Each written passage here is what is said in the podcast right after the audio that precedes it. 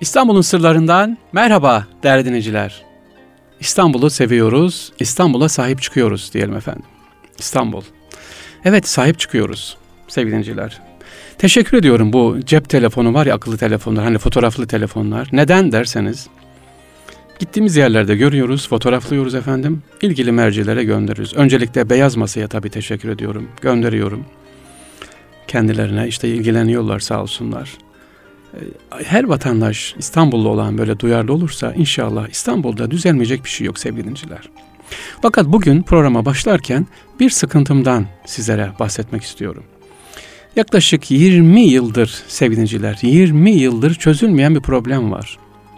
Nedir derseniz 20 yıldır İstanbul'da yazıyorum, yazıyorum, söylüyorum ve yine de söyleyeceğim. En son ne yaptım biliyor musunuz? Önceki gün CİMER'e yazdım. Nedir hocam diyeceksin sizi bu kadar yoran, üzen şey? Kaldırım işgali. Sevgiliciler, özellikle Vatan Caddesi'ndeki böyle Vatan Caddesi'ne girdiğiniz zaman Aksaray metrosundan çıkın.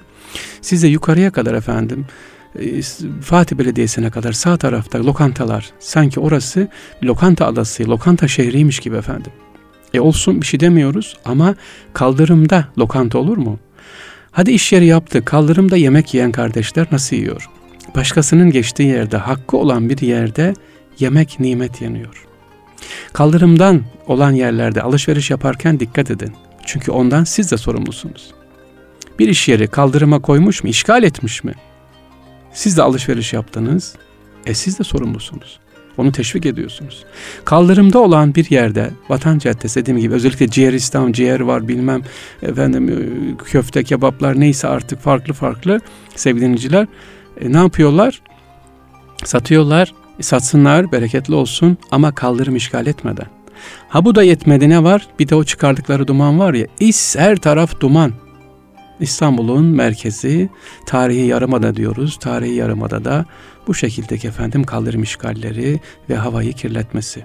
Buna bir çare bulunsun diye artık Sayın Cumhurbaşkanımıza yazı yazdım. Bakalım cevabı bekliyorum. Sizler de sevgiliciler İstanbul'a adım adım olsa sahip çıkalım. Birer cümleyle sahip çıkalım. Bir gün ses gelecek, bir gün sesimizi dinleyecekler. Ya doğru söylüyor ya evet bu İstanbul'a yakışmadı diyecekler. İnşallah düzelecek. İstanbul'un sırlarındayız. Bendeniz Fahri Sarrafoğlu. Şimdi geçiyoruz efendim. Bugün İstanbul'da bakalım neyi gündeme getireceğiz? Sizlere bilmediğimiz neyi anlatacağız?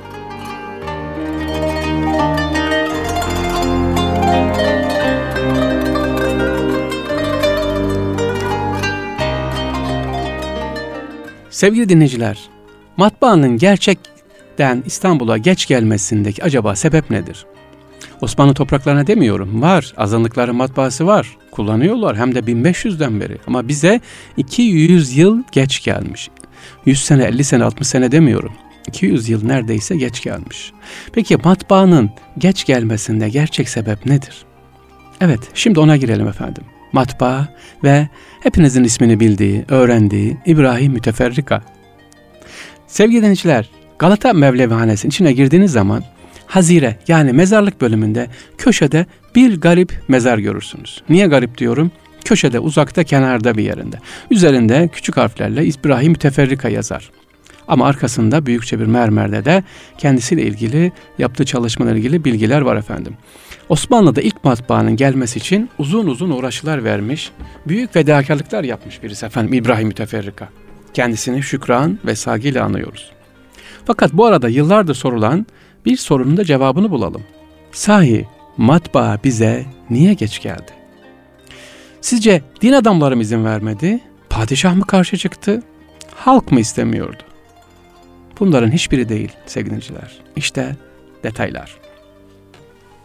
Osmanlı tarihi konusundaki çalışmalarıyla tanınan ünlü Alman tarihçi ve dilci Franz Bevinger, Şöyle diyor efendim kitabında. Müteferrika ve Osmanlı Matbaası adlı eserinde Osmanlı Türklerinde sınırsız sayıda e, müstensih denilen kitap yazıcıların bulunduğunu, bunların lonca kurarak matbaanın gelmesini engellemek için ellerinden geleni yaptığını yazıyor. Yine Niyazi Berkes de aynı şekilde matbaayı ulemanın değil, yani din adamlarının, Şeyhülislam'ın değil, o dönemdeki sosyoekonomik yapının engellediğini belirtiyor efendim. Az önceki ismini verdiğim Babinger kitabında diyor ki matbaanın Osmanlı Devleti'nce din adamlarınca engellendiğine dair söylenenlere bakın ne diyor. Ama bize bugüne kadar ne denmişti? Şeyhülislam, din adamları din izin vermedi. Hayır. Bilindiğinin aksine Şeyhülislam ve ulema engellemek şöyle dursun, matbaayı destekler. Eser seçimi ve düzeltme işlerinde yine ulema üstlenir. Avrupa'dan usta çırak ve makine getirtilir. Sevgiliciler. Peki matbaanın geç basılmasında özellikle efendim patron Halil isyanı var. E, müteferrika basım evine hiç dokunulmamış olması ilginç bu arada. Değil mi? Patron Halil isyanı var. Gericilik isyanı ama matbaaya dokunulmamış. Ve basım evi matbaacılık ondan sonra hızla devam etmiş. Ne bu isyan ne de bundan sonrakilerde basım evine saldırmayı düşünen çıkmamış efendim. Peki padişahlar mı karşı çıktı? Özellikle 2. Beyazıt kim matbaa ile uğraşırsa idam ederim şeklinde bir buyruğu olduğu ifade edilmektedir. Halbuki 2. Beyazıt zamanında efendim 1. Selim zamanında bakın 2. Beyazıt zamanında 19, 1. Selim zamanında 33 kitap basılmış. Matbaa var. Fatih Sultan Mehmet'in de matbaacılıkla ilgilendiği belirtiliyor. Tarihçi Mustafa Nuri Paşa'nın e, efendim e, kitaplarında özellikle 4. Murat zamanında bir matbaa için izin istenir ve izin alınır. Bundan da anlaşılacağı üzere kitap basma işine ve matbaanın kurulmasına ve gelişmesine Osmanlı padişahlarına karşı değil bilakis yardımcı oldukları da anlaşılmaktadır. E ulema izin veriyor, Şeyhülislam izin veriyor, din adamı izin veriyor, padişah izin veriyor. Peki kim matbaanın kurulmasına izin vermiyor? Neden 200 yıl geç geldi? Bakalım. Efendim sebep ne? Matbaanın geç gelmesinin sebep ne? Sevgili söylüyoruz. O dönemdeki kitap yazıcılar var ya Lonca'nın baskı yapması. Evet kitaplar elle yazılıyordu. Gerek Kur'an-ı Kerim, gerek diğer bilimsel eserler, medreseler. Şimdi düşünün İstanbul'da bulunan birçok medrese var değil mi? Fatih, Süleymaniye e, medresesi, Mihrimah Sultan Medresesi, Yavuz Selim artık sayın. Hepsine kitaplar nereden yetişiyor? Kimler yazıyor bunu? İlk iki, üç kişi değil. Efendim yüzlerce kişi oturmuşlar bir matematik kitabı yazıyor, onu çoğaltıyor. Yüzlerce kişi oturuyor fizik, yüzlerce kişi hadis. Yani siz nereden bakarsanız bakın 3-5 bin kişi değil. Belki yüz binlerle ifade edilen bir ne var? Kitap tahsihi yani kitap düzeyi yazan var, kişiler var. Bunlar ekmek yiyen var. Ha bunlar matbaanın gelince ne yapacak, işsiz kalacaklar diye karşı çıkıldı. Sonuç ne oldu? Ülkemizin bu alandaki geri kalmışlığı. Evet.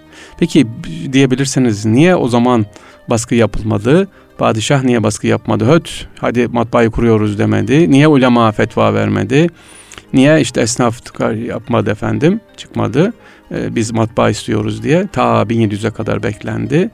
O da kültürel gelişim seviyesi. Siz istediği bir şeyi zorla yaptıramazsınız. Halk bunu ne yapacak? Benimseyecek, anlayacak, ikna olacak ondan sonra kabullenecek efendim. Onun kolaylığını. Evet devam edelim. Kim anlatıyoruz efendim? İbrahim Müteferrika dedik. Galata e, Mevlevihanesi'nde mezarı olan kişi. Peki bu İbrahim Müteferrika'yı biz şimdi rahmetle anıyoruz. İbrahim Müteferrika kim? Niye müteferrika diyoruz? Bir de ona bakalım. Aslında İbrahim Müteferrika efendim Macaristan'ın Kolejvar şehrinde doğmuş. İbrahim Müteferrika Müslüman olmadan önceki adı bilinmiyor. E, ikinci Viyana kuşatmasında Osmanlı'ya esir düşüyor. Esir olarak İstanbul'a getiriliyor ve burada Müslüman oluyor. Ondan sonra hızla devlet kademesi yükselmeye başlıyor. Osmanlı Devleti'nde kanun ve yöntem, yöntemlerini kısa sürede öğrenerek hızla yükseldi, müteferrikalık yaptı. Yani müteferrika ne demek? Sarayda padişah veya vezirlerin işlerine bakan, emirlerini ilgilere duyurma görevi yürüten e, hizmetli, görevli demek efendim. 1715 yılında Avusturya'ya düzenlenen sefer sırasında haberleşme konusunda yine devlete hizmet etti. 1717'de Osmanlı Devleti'ne sığınan Doğu Macaristan'daki Macarların reisi olan Rakoczy Rakoczy'nin yanında uzun süre görev yaptı. Bu vazifesinde Osmanlı devlet adamlarının ve Rakoczy'nin takdirini kazandı. İbrahim Müteferrika Latince, Macarca, Arapça ve Farsça biliyor. Bu nedenle hemen hemen her konuda kendisini istifade ediliyor efendim. Peki matbaayı İbrahim Müteferrika kolay mı kurdu? Nasıl kuruldu matbaa? Osmanlı'da ilk matbaa kurma hazırlığı 1726 yılında sevgili gerçekleşiyor. Bir yıl sonra tüm hazırlıklar tamamlanmış. 1729 yılında ise ilk basım gerçekleşiyor. Bu matbaa hikayesi nedir? Ülkemize İstanbul'a nasıl geldi? 28 Çelebizade Said Mehmet Efendi ile İbrahim Müteferrika iki ortağa ait efendim o kurulması. Said Mehmet Efendi Osmanlı'nın Fransız e, Fransa seferi babası 28 Çelebi Mehmet ile birlikteyken Paris'teki matbaaları tetkik ediyor ve kendi memleketine de böyle bir girişimde bulunmaya karar veriyor. İstanbul'a döndüğünde matbaa projesini gerçekleştirmeye çalışan Said Efendi, Osmanlı Sarayı'nda da görevli e, asıl şöhretin matbaacılık kazanan İbrahim Müteferrika ile bu projesini gerçekleştirmeye başlıyor. Sadrazam Nevşeli Damat İbrahim Paşa, unutmayalım, evet bu da önemli. Devre, Damat İbrahim Paşa ki 3. Ahmet'in en önemli vezirlerinden biri tanesi Nevşehirli Damat İbrahim Paşa. Matbaanın açılmasına izin veriyor ancak bir şartı var. Evet, matbaa açılacak ancak bir şartı var. Nedir? Dini olmayan eserler basılacak. Şeyhülislam Abdullah Efendi de dinle ilgili olmayan eserlerin basılabileceği yönünde fetva alınıyor ve 16 Aralık 1727 tarihinde hadi bismillah matbaamız çalışmaya başlıyor sevgiliciler. Tekrar edelim İstanbul'a matbaa niye geç geldi demiştik. Bunun sebeplerini anlattık. E, sakın padişahla ilgili değil, Şeyhülislam ve ulema ile ilgili değil. Sadece sayıları yüz binleri geçen kitap yazıcılar yüzünden efendim 200 sene matbaa ülkemize geç geldi. Peki matbaasında bastığı ilk kitap efendim Müteferrika'nın Van Kulu Lügatı. Dil bilgisi kitabı basılıyor evet. E, tarih, coğrafya, dil ve askerlik ilgili kitaplar basılıyor efendim.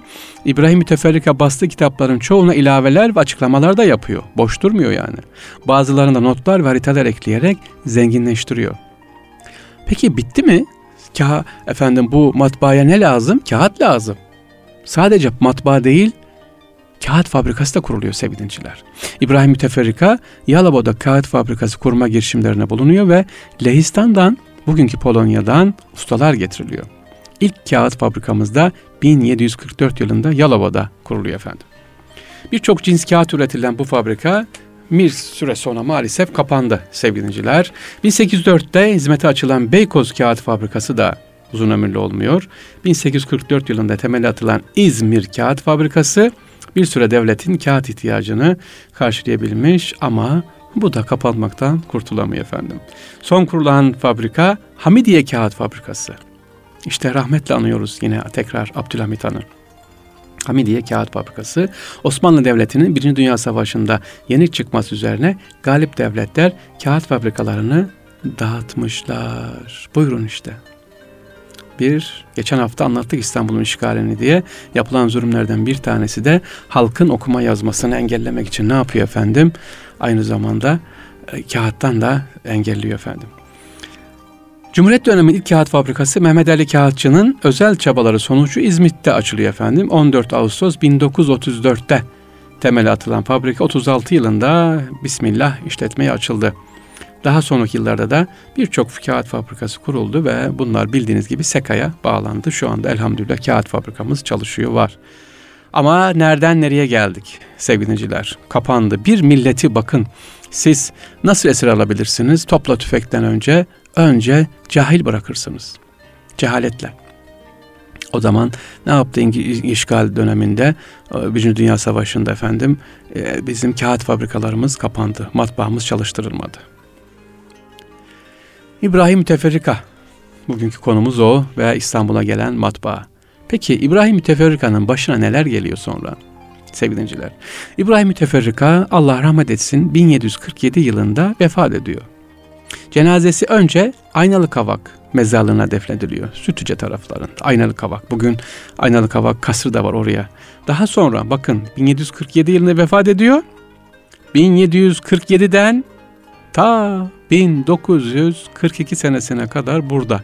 Sonra buradan alınarak ki niye alındı bilmiyorum soracaksınız herhalde. Galata Mevlevi Hanesi'ne nakledilecek. Oraya geliyor efendim. Bugünkü yeri mezarı İbrahim Müteferrika'nın Galata Mevlevi Hanesi'nde köşede duruyor.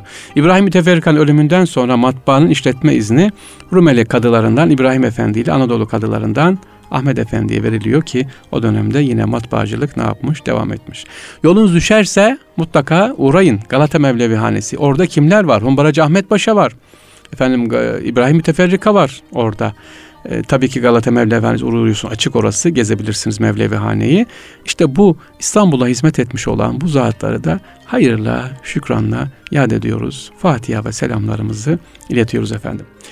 Evet İbrahim Müteferrika neler bıraktı geriye derseniz bu kadar matbaayı kurdu çekildi mi? Hayır. İlim ve fen adamı olan İbrahim Müteferrika'nın Latice'den tercümeleri ve fen kitapları var. Bunlardan astronomiye ait olanlar sevgili e, var. E, Afgan tarihi, usulü hikem fi nizamül ümem, füyüzat-ı mıknatisiye ile Risale-i İslamiye adlı din kitapları da basılmış. İbrahim Müteferrika, Şark ve Garp dillerinde bir araya toplayan bir ayrıca lükat kitabı hazırlamak istediyse de ömrü yetmedi. Rahmetli oldu efendim. İbrahim Müteferrika kurduğu matbaasında ömrü boyunca toplam 17 ayrı kitap basmış. Bakın 17 ayrı kitap basmış. Evet kendisi 17 kitap Tarihi Seyyah, Tarihi Hindi Garbi, Tarihi Timur Gürgan, efendim Füyüzat-ı Mıknatisiye, Cihan Nüma Katip Çelebi'nin Takvim Tevari, Kitap Tarihi Naima, Tarihi Raşit, e, Kitab-ı Lisan El Acem El Müsemma Fi Ferhengi Şuuri iki cilt halinde basılmış efendim. Kendi yazdığı kitap var mı? Kendi telifi var mı? Var. E, Risale-i İslamiye onun eseri. Vesile-tü Tıb'a onun eseri. Usulü Hikeme Fi Nizam El Ümem'de onun eseri. Şimdi sevgili dinleyiciler, İbrahim Müteferrika'yı anlattık bugün İstanbul'un sırlarında. Dedik ki matbaayı ülkemize çok şükür İstanbul'a getirdi bastık geç de olsa. Peki İbrahim Müteferrika'nın acaba Ekim 2018 yılına mesajı nedir? Var mı? Neler söylemiş? Bundan 200 sene önce neler söylemiş efendim? Vefat etmiş. Şu anda 2018'deyiz. Yıl, yüzyıllar öncesinden bakın 8 madde sıralamış bize sevgili dinleyiciler. İbrahim Müteferrika diyor ki efendim eserinde 8 madde Usulül Hikem fi Nizam el Ümem adlı eseri 1731 yılında yani bundan tam 287 yıl önce basılmış ve işte tavsiyeleri sevgili dinleyiciler. Bir devlet diyor nasıl batar, nasıl yok olur, nasıl gider? Ya da siz ne zaman güçsüzleşirsiniz, sizi işgal ederler.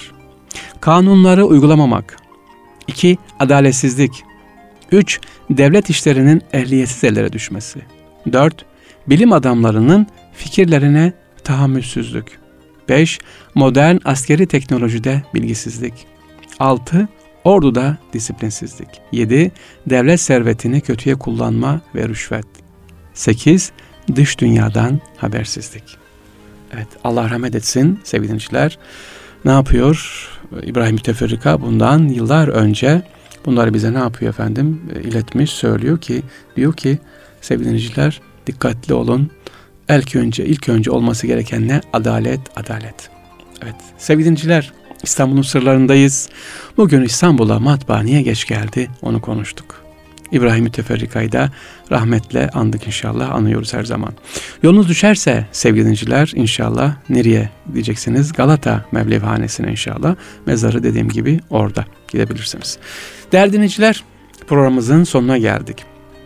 İstanbul'la ilgili tabi önümüz yavaş yavaş sonbaharı bitiriyoruz. Kışa doğru geleceğiz. İstanbul'u gezelim. İstanbul'la ilgili gezilerimiz var.